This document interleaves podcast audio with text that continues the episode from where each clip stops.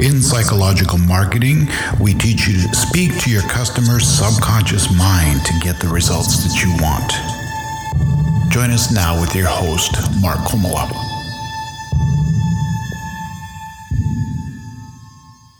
Imagine you're in a sports stadium filled full of people, 50,000 people all around you, and you're standing there in the sports stadium, and they give you the opportunity to be able to sell your product or service.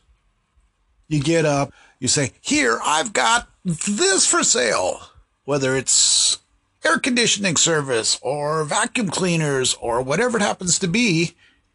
How many of them you think actually are interested in that right now?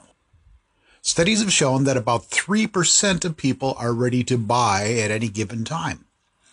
Another 7% might be persuaded, but the other 90% of people either aren't interested or don't know about it or don't think they're interested in what you have to offer. So you get up, it's basically you're inviting, of those 50,000 people, you're inviting 97% of them to leave because what you're talking about when you pitch something in particular, it means they're not interested. How much better it would be if you were to take what you have and turn it into an educational message. Make it something that every one of them, whether they're interested now or not, would learn something from. You get up there, let me tell you about how 75% of people do this. Or better yet, get up and tell them a story that would interest everybody.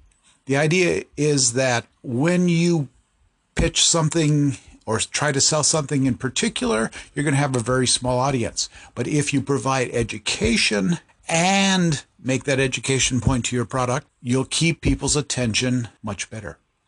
Now, there are several components that go into this stadium pitch to be able to offer your products and services. I can help you with each of those different pieces that will make your message much more acceptable and more interesting to the people around.